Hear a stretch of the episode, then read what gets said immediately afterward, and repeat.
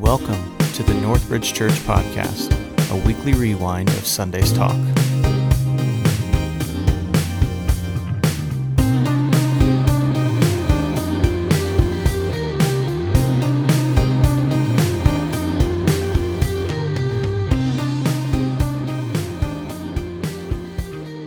I want to add my voice of welcome to you as well.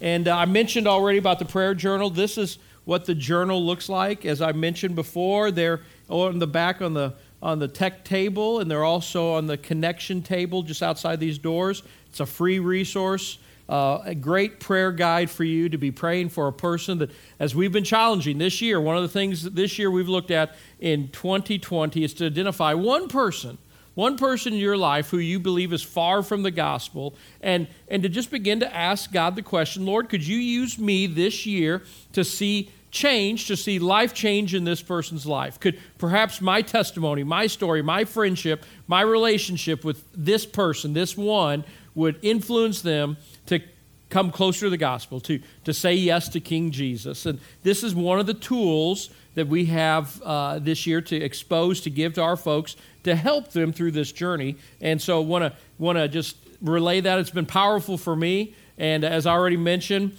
uh, for some people, they're probably just a few days from finishing out. Other people that started a little later or, or you know, only six, seven days into it, that's okay because this is an individual thing. And as a matter of fact, I have a feeling when I'm done with day 30, I'll probably open it right back and start day one again and continue to use this as a prayer tool throughout the year for me as well. Uh, also, just want to just put a give a hand out there to our youth and our youth sponsors and our youth parents guys, youth, you did a great job last night. A big hand goes to you. Way to go, teenagers. We had so much fun. I had so much fun. I must admit, though, there's a picture out there floating on Facebook of me and and Pastor John and Ryan, and uh, and I was taken back to what life was like for me in ninth and tenth grade, and I had kind of some some you know traumatic, some post traumatic experiences of of people like yeah, some flashbacks of people like that. And if you're saying I don't understand what you're talking about, Tony, well you need to go to our Facebook page and check take a look because yes, that's what my high school experience was like. Me, sir, me clean cut, wearing a sweater around my neck surrounded by by Bon Jovi, you know, the Bon Jovi band, and it was a very scary thing for me. So anyway, you thank you for allowing me to relive that fear and kind of work some of the demons out. So it was a great time last night. We had a lot of fun, and some money was raised. Matter of fact, Melissa, did you did you have a count of how much was raised, or is that still for this uh, coming up week? Cliff, the, you $500 raised for youth ministry. Yeah, absolutely. So good job, guys, on that. Uh, so, one of the things I do is I usually beat Dana home from work. A long time ago, we set a rule that whoever is the first person home is the person who cooks for the day. And I discovered uh, after about five years into that that Dana was driving around the block waiting for me to get home. And uh, but then one, you know, being the first is allows its privilege, and one of the privileges is I get the mail, right? And and he who gets the mail or she who gets the mail holds the power.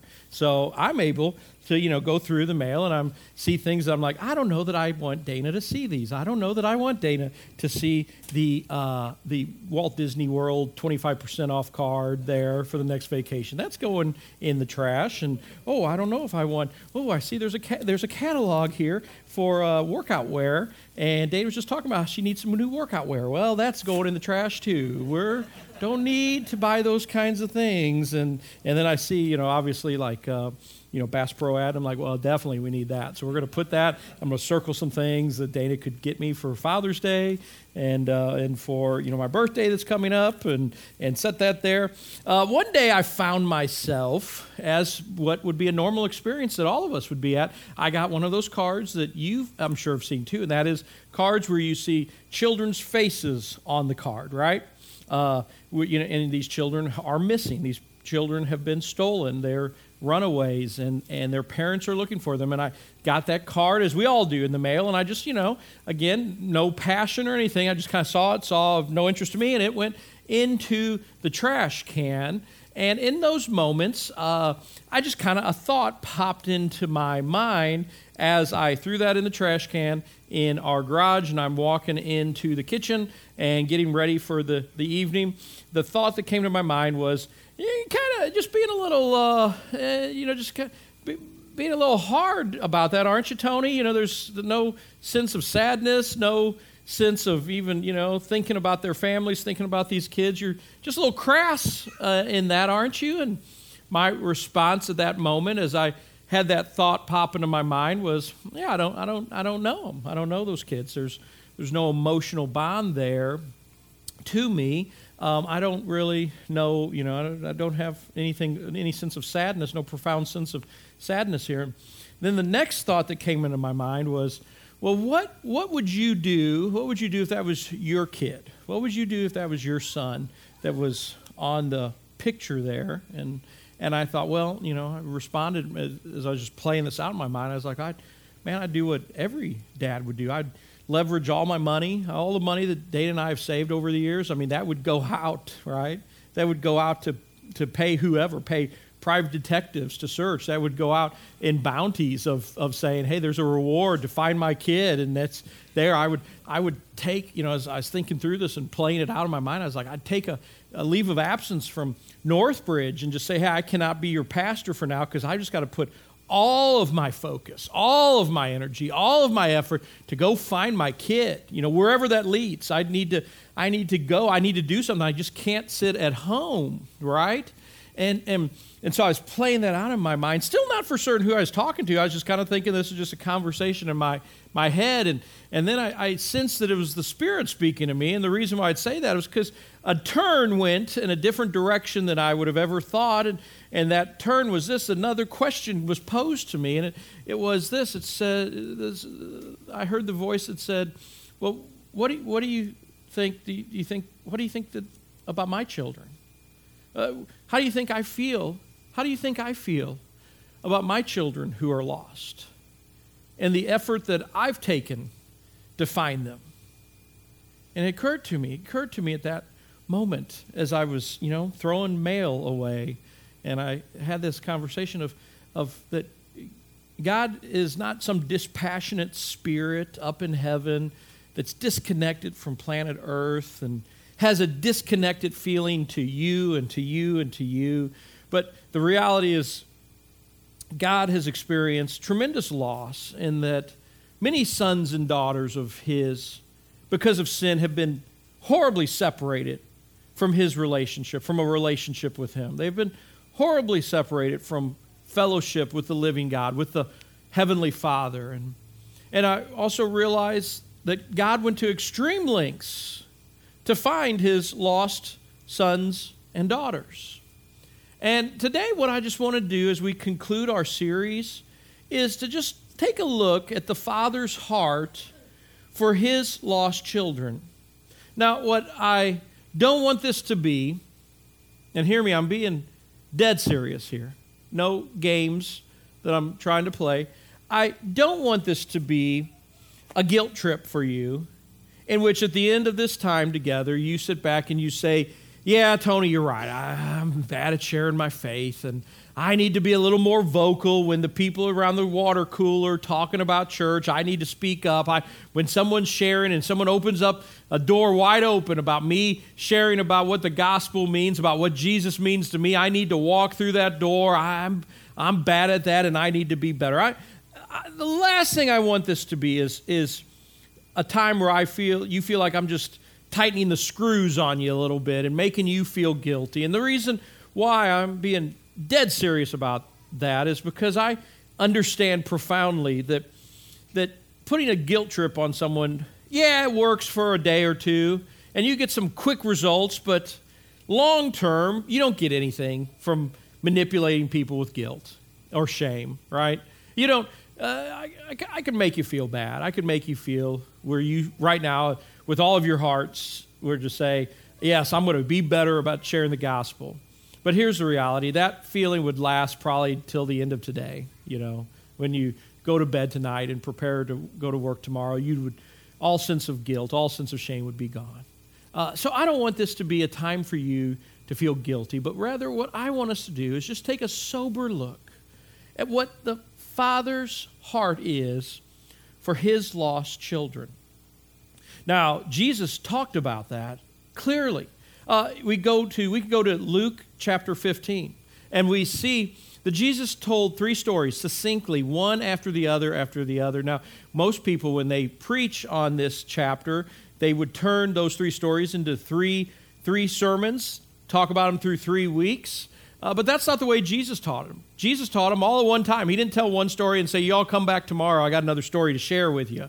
He shared one, then the next, then the next to show a, in, uh, just an increasing growth and an increasing sense of need, uh, show a profound sense of love that the Father has. So in Luke chapter 15, these three stories are about lostness. Jesus starts out by sharing about a shepherd. And what is this shepherd? The shepherd's story is, is one, many of you probably know the story, that he has a hundred sheep. Now, this shepherd more than likely does not own these sheep. More than likely, this shepherd is paid by someone, paid by a rich person or by a conglomerate of rich people to care for their sheep. He is a hireling, uh, getting a day wage.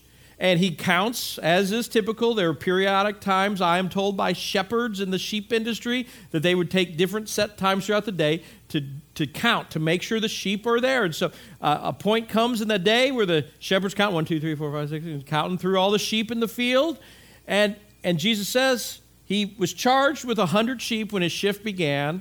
And at some point, a sheep wandered off, and he only has 99 sheep. Now, for most of us, you know, especially raised in the modern, you know, the, the era that we live in, you know, I'm sitting there going 99, 99%, that's, that's pretty good. That's a good grade. I'll take a 99%. But for this shepherd, he worked for a boss who 99 was not good enough. He knew that he would have to, he would have to pay for that lost sheep. That shepherd would lose something by losing a sheep. And so what does Jesus say? That Jesus said that that shepherd made sure he knew these 99 sheep were in a safe space so he left and started going through the crevices and the caves, going up the hills, down the hills, into all the places he could, the dry creek beds, everywhere, looking for that lost sheep. And what does Jesus say happened? Well, he found the sheep. He puts the sheep on his shoulder. He carries it back safely to the other sheep. And then what does he do? He tells all other shepherds around, Hey, I found my sheep. I found my sheep. He celebrates with his shepherds. I found the lost sheep. I don't, I don't have to lose money today. I don't have to lose anything today. I have found the sheep. He is profoundly happy. And Jesus goes right out of that story. Then he tells a story that's maybe a little more personal to someone. He tells of a little old lady who, who she only has 10 silver coins. That is her entire sum of wealth. That those 10 silver coins is what's going to keep her from poverty for the rest of her life. Those 10 silver coins keeps her in a home. They, they represent security and safety for her. Those 10 silver coins uh, is her entire worldly wealth. And what does Jesus say happens? She evidently at nighttime when she before she goes to bed what does she do she opens to make sure the coins are still there and she goes to wherever she stores those coins she looks she counts one two three four five six seven eight nine there's only nine she counts again there's only nine one's gone now easily, if she was unconcerned, it must have been late at night because she could have gone to bed. But, but Jesus says she lit a lamp, she lit up her house, she gets a broom, she begins sweeping out the nooks and the crannies, going through the corners, looking under things. She goes through a massive search to find the lost coin. Now, for you and I as Americans, it could be easy where we just are like, you know, little dispassionate, where we just like, ah, you know, what, what, what's the big deal here? But, but to this lady, remember, a tenth of her wealth is gone. So imagine that. Imagine that in your life that you wake up one day and a tenth of your wealth is just gone. Now, some of you are saying, hey, after the last couple of weeks of the stock market, I don't have to imagine anything. That's exactly what I've experienced. A tenth of my wealth eva- evaporated in like two days' time. So you understand what this lady's feeling like now. Difference is, you can explain it. You understand what's happened. This woman is just gone. So she finds it though. She finds it, Jesus says. And what does she do? In that late hour, she calls her neighbors and the people living next to her. And she says, My coin that was gone, I found it. I found it. And what does she do? She celebrates. She celebrates. And then Jesus tells a third story, a third story that's much more complicated, much more, uh, has, has a lot more social ramifications in this uh, experience. Now, Reuben, I haven't talked to you before service, have I? Nope. And you know, I did this in the first hour, And honestly, incredible failure. Incredible failure. But I have confidence with you. I have confidence with you today. You're going to help me tell this story, okay? So now this so it gives you a chance. Now the last guy, stage fright. So I'm not bringing you up here, okay? So you don't have to worry about that. Uh, think through. I'm giving you some time to start thinking through those flannel graph stories you had as a kid about the par- I'm going to make the parable of the of the parable of the prodigal son. That's what we're talking about. The prodigal son here, okay? And uh, and so the story goes that Jesus is sharing, right? And he's he's saying that there was a rich man that had a son. This son made a terrible request. Do you remember what that request was? Yeah, yeah. That's right. He was asking his dad. He said, he said, Dad, you know, normally I'd wait for you to die and you would your money would be split up between me and my brothers, my family, but in this case, Dad, I want my share now. A terrible request. One that, you know, again, us, we're kind of sitting there going, ah, it's a story, whatever. In Jesus' day, if if he was sharing that to people, there would be people mortified by it. There would be people hearing that story and say, that jerk of a son should be beaten. He should be tarred and feathered. He should be thrown out of the, the house. He should be thrown out of that family. He should be thrown out of that community. This guy is a terrible person. He wears the black cap, right?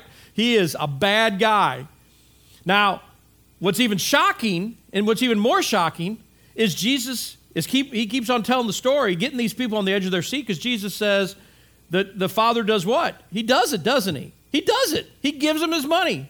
Now, now, Reuben, I'm going to ask you this question: Does the son use that money wisely, you know, to invest, or does he live in wild living? Does he use all that money in wild living and partying? Yeah, he parties. Now, I don't worry. I'm not going to make you tell it because your mother's sitting right beside you, so I'm not going to make you say the word prostitute in front of in front of her. That would be tremendously terrible. It'd be sad. I won't do that. He buys he's spending on prostitutes, Jesus says. I mean, Jesus making this like a PG 13 story, okay? He's prostitutes, parties, wild, wanton living, Jesus says, right? Terrible, terrible things. Uh, and so, so at the end of the time, the money's gone. And we learn something here. We learn side things in stories that Jesus tells, right? Such as we learn when you think that you got a bunch of friends because you're living a party lifestyle, and then when all of a sudden you don't have that money anymore and you can't party anymore and life kind of drops out, those friends are gone, right? Because that's what happens to this guy. He doesn't have his friends anymore. When he doesn't have the money, the, the, the, the partiers are gone, the prostitutes are gone, everyone's gone. Where does this guy find himself working at, Reuben? Yeah, he's serving as a, as, as throwing husks, you know, the like and, and, and grain out to a pig, to pigs, to feed pigs, which again, in Jesus' day, to all these Jews here in the story, I mean, because you, you grow up your entire life learning that pork is evil. Pork is evil. Pigs are evil.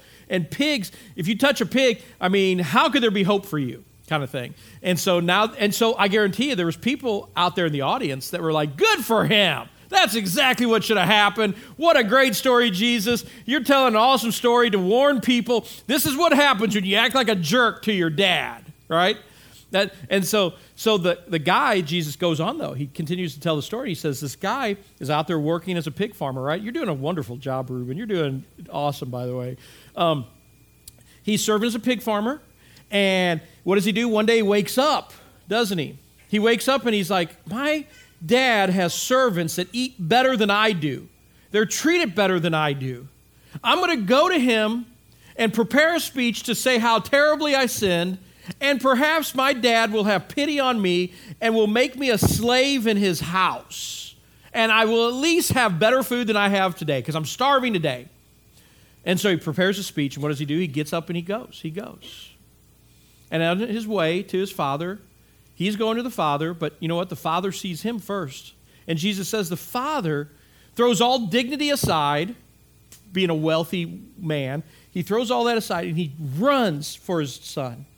He grabs his son, he hugs his son, he kisses his son. He, he, what does he do? He puts a, a robe around his son. He gives him the signet ring of his family to show that his son is back in the family again. And he tells other slaves, other servants to go kill the fattened calf. We're having a party today because my son was gone, but now he's found. He was dead, but now he's alive. Right? Incredible story that to this day still shapes people Jesus told it back then, first time he, that story had ever been heard. People's mouths are dropping. They just can't understand why would a why would a dad act that way to such a jerky son? That's and there were probably some people didn't like the story. They'd be like, "That's not how it should have ended. It should have ended where the man told his son, "Well, that's what you get. Get out in the field and work for me." Why? Because that's how we experience life, right? That's what reality is. But Jesus was not trying to teach people reality. Jesus was not trying to tell stories that people would go, yep, that's, that's the way life is. What Jesus was doing, his purpose was to show the Father's tremendous love for the sons and daughters who have yet to have been found. And so, with these three stories, we see some common elements, don't we? We see the idea that something's lost. Now, it's beautiful as Jesus is weaving this narrative uh, we see kind of like this funnel effect, right? Where we see a, what's, what's it lost at first? A, a sheep, right? A sheep. I mean, that's that's obviously an economic thing, but but as far as the shepherd's concerned, it's not something passionate. He's not passionate for that sheep, but what it does represent is he goes, "Oh, I'm going to lose some wages. I'm responsible for that sheep, and now it's lost on my watch. I, my, the owner's going to expect me to compensate him for that. So, so he is losing something here, but even more than that, the, the the owner was losing something. But then, just this master storyteller that Jesus is, he then takes it a little farther. So then he goes from that to then show us a little more passion by this woman, this woman who will, will be out on the street and be impoverished and be powerless and, and be in, in, a bad, bad spot. If she loses these 10 coins, she's lost a tenth of them and she doesn't know where it's at. And, and so now she's lost something a little bit more precious than a sheep from a wealthy man, right? And then Jesus takes it down even more to where it's no longer an inanimate object. It's no longer uh, money. It's no longer a sheep, but it's, it's what? It's a son. It's a son who, say what you will of whatever culture you're in, there's still this bond between this dad and the son, and the son is gone. And the son has vacated his rightful place in his family, and this dad sees the emptiness, right? His dad walks past the empty room and the empty bed. His dad has memories of his son, and they're gone. Gone. And Jesus is making a very direct relation, saying, that same kind of passion, that great loss that these people feel, is the same kind of loss that the Heavenly Father feels for His sons and daughters who are lost, who are lost. You know, they're gone. So we see that he, he, he shows us that every one of these stories has an item that's, that's lost. But then also in all these stories, a common element is that a massive search has been found, has been, has been, has been, has occurred. A massive search occurred in order to find what was lost. You know, the, the shepherd goes, doesn't he? The woman sweeps. Now we could make the argument. You could, you Bible students out there could say, "Well, Tony, the the son actually got his mind right and and went to the father, and there wasn't really a search that was happening there." Well, for you that's so high and mighty in your biblical knowledge, I would just point out verse 20 to you. Verse 20 says, So the son got up and he went to his father, but while he was still a long way off, what happens? His father saw him. His father saw him and was filled with compassion for him. He ran, he ran to his son, threw his arms around him, and kissed him. The son coming across the horizon, the dad saw the son before the son saw the dad. That tells me the dad was looking out every day waiting, hoping one day to interact with the son. His dad was searching too, friends. Uh, maybe a more profound search than sweeping a, uh, a room or looking through a dry creek bed for a sheep. So we see this search that's occurring. And, and the reality that Jesus is making is he's saying, look, the Father, the Father has literally set everything aside to, to search for his lost children. No, it was much more profound than sending some prophets to come and talk and say, Thus saith the Lord. It was much more profound than, than going and meeting with Moses on a mountain and, and giving some laws for us to live in order to have a blessed life, in order for us to have a lifestyle, a life knowing that we can know that we're close to God, in order, in order to show us that we need Him. That's really what the purpose of the law was for to begin with, if you get to the, to the nuts and bolts of it.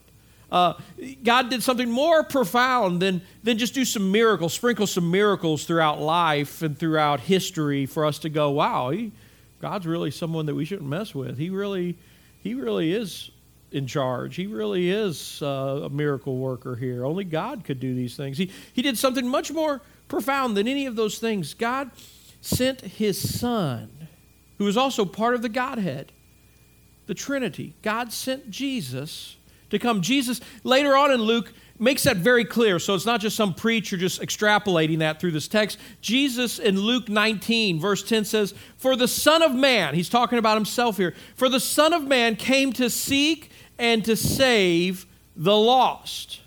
That's number one purpose of Jesus on earth. Jesus, God Himself, comes to do what only God can do to save His lost children. So we see these stories have a common element a, a lost, there's something lost.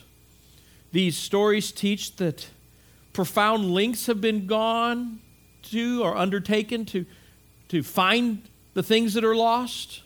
And then what does Jesus say? In every one of these stories, there's a celebration that occurs. There's a celebration for that lost sheep. There's a celebration for that lost coin. There is a celebration. Kill the fattened calf, the father says. We're having a party tonight because my son is back today. And they had a profound party. They had a massive feast. They had a celebration because it was a happy day, perhaps the first happy day that family has ever felt since the son left, right? And it was absolutely incredible.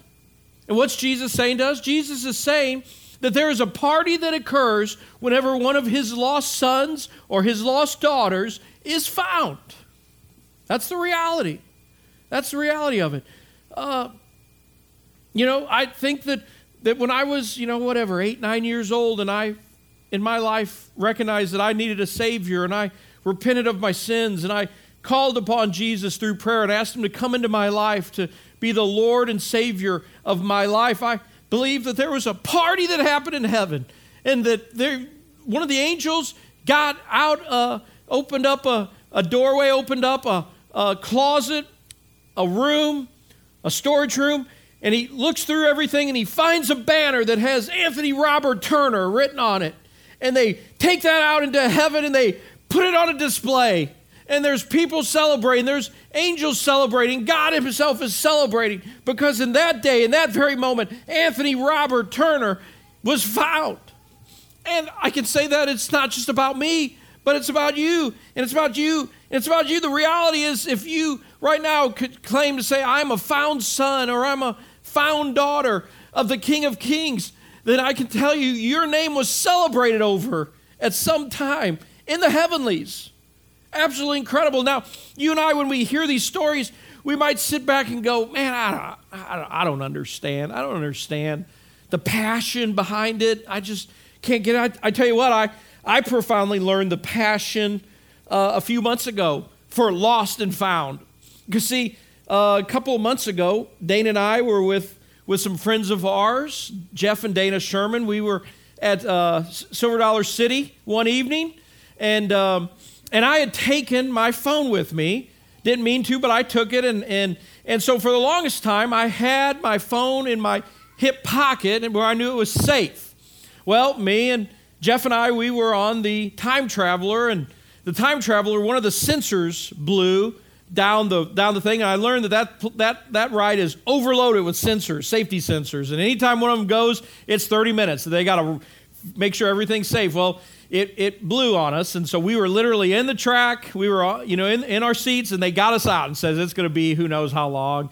And so I take my phone out and I write Dana because her and the other Dana are somewhere else with Dax. And I and I write. I make the joke. I said, "Well, Dak, Jeff and I tripped the sensor. We're too heavy for the ride." which she believed, by the way, and that was a whole other discussion afterwards for us. Uh, but I, I, wrote, wrote that. Now, here's the point why I'm saying that, sharing that. What I did, instead of putting it back into my hip pocket, I put it in my shirt pocket where it sat there for an hour, hour and a half. I haven't had the thought when I put it in there, I was like, I need to take it out because that's not a good spot. You'd think I'd have taken it out right then, but I was like, I'll do it later, all right? Classic story, you know, I'll do it later. So now later comes, and Jeff and I, I blame Jeff, it was his idea. We were on the barn swing, the big giant swing, right? And here I have my phone here. Forgot it was here. I forgot it. And when we were on the highest swing up, I felt something. I had my hands here on the harness thing. I felt something rub up off my hand, and I thought, huh, that's an odd feeling. I wonder what that is. Well, then I realized what it was because on the way down, so I guess there's a whole lesson in science here about centrifugal force or something, because at some point there was weightlessness that evidently occurred because it was just hovering evidently. And on the way, when I start going down, I feel the phone going faster than me, and I feel it slide across my face and over my hand. And when it came over my hand, that's when the lights went on. And I'm like, oh no, it's my phone. And I reached down. I reached down. I couldn't get it. It wasn't fat. My re- action is always faster than reaction. That's another, that's another scientific principle there. I, I tried to reach out, grab it, couldn't grab it. One second later, I hear the thud of it landing on the metal roof, right? And I just imagine, like, it's in a thousand pieces. This was 10 minutes before the park closed. There was no way I was going to get a hold of it. So I go through all the process. Long story short, Springfield or Silver Dollar City knows that it's lost. They, I filled out so much paperwork. I've filled out so many papers to say, find my phone, find my phone, find my phone, right? Uh, went the next day on a massive search of my own because I'm like, I was, I was just a madman. You know, I was like, I know where the phone's at, but I can't, they won't let me get up on the roof, you know? And so I'm doing everything I can to figure out this search. In the process, I'm at AT&T to begin getting a new phone and all this stuff. I get a phone call from Silver Dollar City saying, this is about three in the afternoon, we found your phone I'm like, really? You found my phone? Still not a lot of overjoy happened because I thought they're going to say, and we have the little bag that we put it in with the 20 pieces. And I said, well, how is it? How many pieces is, is it in? And they're like, it's fine. It's still holding a charge even. It's like there's no problems with it. It doesn't have a mark on it. Which, for the record, hey, this case, this is the case it was on. This is a nine dollar case from TJ Maxx. So those otter boxes of yours, waste of money. But anyway, that's another story. That's another story. Uh, so, I, you wouldn't believe. You wouldn't believe. I, I happen to run into a friend I hadn't seen for years there. I tell him the whole story. I tell my AT&T guy the whole story. I'm like, they found my phone. And the guy's like, hey, I just work here. You know, he's like, you know, you just you tell me I'm not getting a commission now. Is that what you're telling me? You know, I'm calling people up on my way to get my phone. I'm calling because I, I commandeered Dana's phone at that point. You know, during the day I had her phone, and so I'm calling people. I'm like, you wouldn't believe it, they found the phone. And some people are like, what are you talking about? I'm like, oh, let me tell you the story. I'm telling everyone. I'm so excited because that which is, was lost that I thought I would never see again has been found. Right. So if that's how I get over a phone think of what the Father's like over a soul, right? Over an individual. Wow. Wow. And so for us today, the point of this talk is not, again, not to make someone feel bad, to go, oh, yeah, Tony, you're right. I need to be a little more passionate about finding that which is lost. I, I need to be more aggressive. I need to be a little more purposeful. I mean, it's not about guilt. But it's just maybe for a few moments we just kind of wipe back the curtains and we look at what the Father, we think about what the Father feels for lost sons and daughters and the passion He has for them, the celebration that occurs when He recovers a lost son, when He recovers a lost daughter, is profound. And perhaps that profundity will make a change in our lives too. Perhaps we would come and be a little bit more diligent or be a little bit more purposeful. Why? Because the Father was so diligent to find us. how much more should we be engaged in this task, this search effort to find the lost sons and the lost daughters?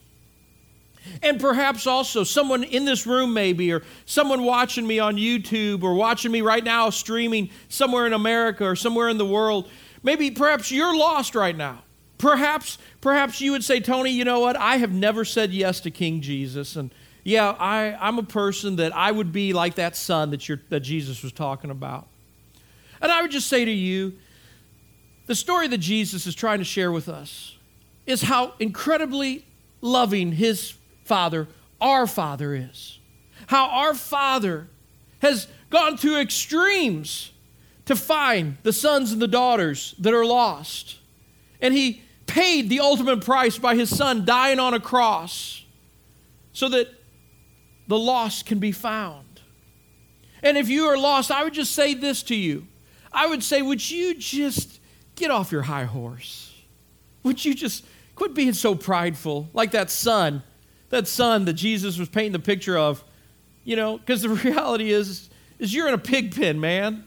You're in a pig pen. You think you got life under control and you're controlling life. You don't. You don't, friends. And if it hasn't yet, one day life's going to, the bottom's going to drop out and you're going to encounter something that you cannot fix. You're going to encounter something that you cannot handle, you cannot deal with. If you haven't yet, you will.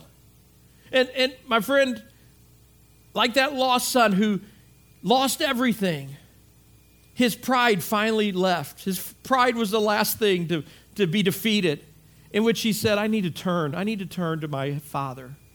And I would just ask you to perhaps just let that pride of yours just die out and perhaps you would just say, I'm going to trust, I'm going to trust the Heavenly Father. I'm going to trust my Father to accept me into His kingdom, to accept me into His family, to make me a son, to make me a daughter of the living God.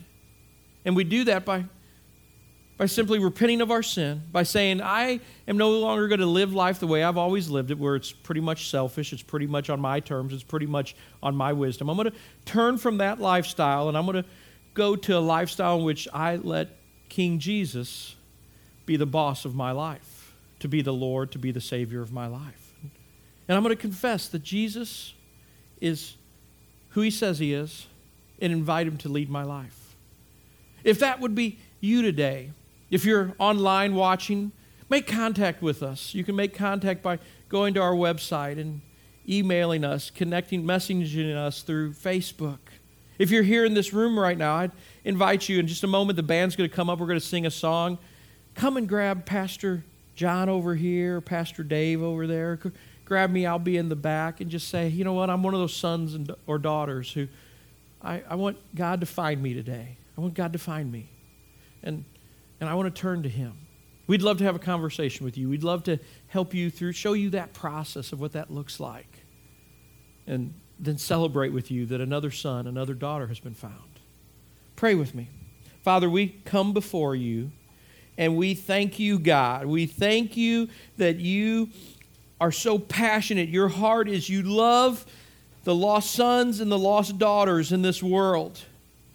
Thank you, God, for the effort that King Jesus made, he, the effort that he took on earth to seek and to save that which is lost. And God, would that truth just profoundly touch us, your people, so that it's a focus of who we are, God. And Lord, my prayer is if someone in the sound of this voice, someone that's watched and tuned into this talk today, uh, if someone is far from you, who is yet to say yes to you, my, my hope, my prayer is, God, that your Holy Spirit would compel them to take that journey today and trust in you. These things I pray in your Son's powerful name. Amen.